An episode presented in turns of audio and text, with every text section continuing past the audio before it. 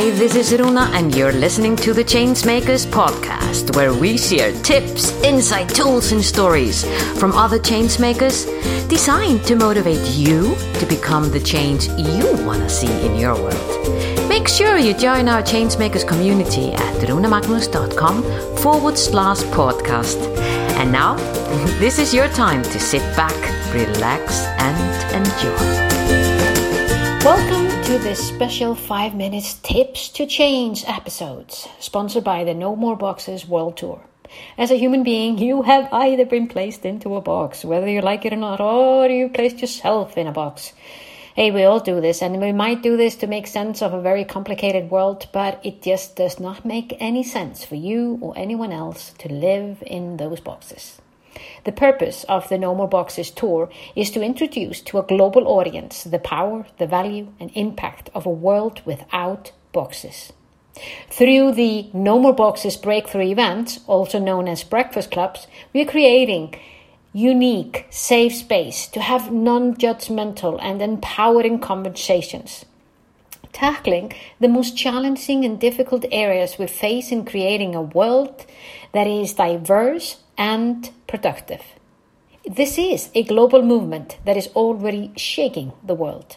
And if you want to see a world where it is harnessing people's natural talent, leads to human liberation, peace, and happiness, find out more about the movement, how you can join, how you can set up your own breakfast club, or even sponsor one of our global events. Please go to www. no more boxes movement dot com. And now here's to our special guest. She is one of our changemakers. She is the founder of The Joy School. I am talking about Wendy Watkins, coming all the way from Atlanta, U S A. And her topic, change is not just for tip jars. Wendy Watkins, why isn't change just for tip jars? Rúna, I can answer that question for you. As a professional coach, I don't take tips anymore, but in my past life, I did. But since I don't take tips, but I do embrace change, what I realized recently is that we all see things in a different way. I was in the bathroom with my husband, Matt, and we were both getting ready to go to work. And I walked in and I was like, oh my gosh, I've got to clean the bathroom. It's just, it's nuts in here. And Matt said, oh, I think it looks great. I don't see anything wrong with it. And I was like, wait a minute, how can that be? And I looked and I noticed that Matt didn't have his glasses on and I did. And it is that simple, that the way we look at things affects how we see it, of course, right? Matt saw a very clean bathroom. I saw a bathroom that needed a little love and attention. And it hit me that the way we choose to see things affects how we step into change, into creating the change we want. Right? That leads me into thinking about a teacher I had, we may all have had, uh, her name was Louise Hay, and she was the grandmother of affirmations.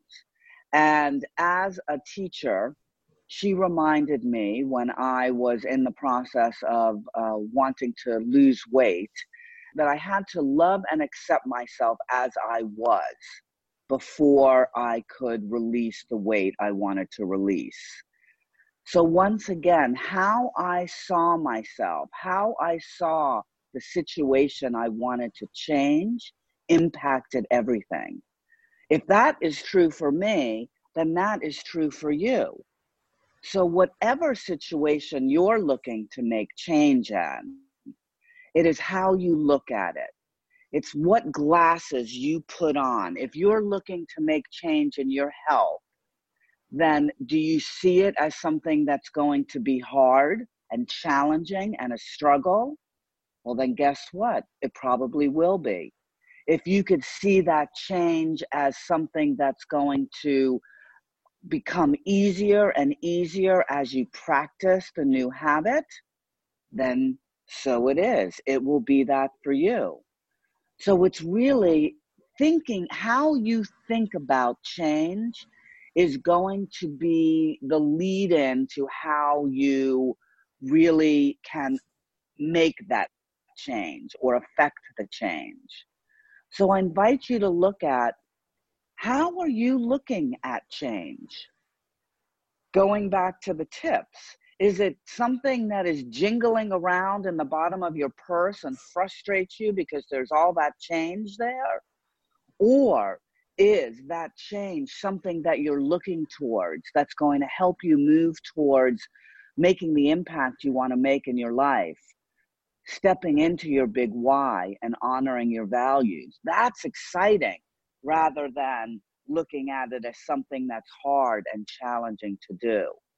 So I invite you to put on whatever glasses you need to put on to help you see change in a way that's inviting and easing, because in easy for you. Because guess what? It's all made up, the way you think your thoughts. So why not think thoughts that are going to be supportive in creating change in your life? And as a bonus tip, surround yourself with people that support you in seeing change as easy and supportive in your life.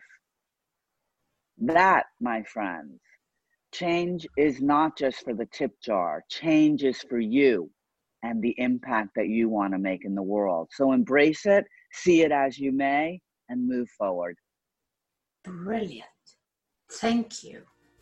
Five Minutes to Become the Change by Wendy Watkins.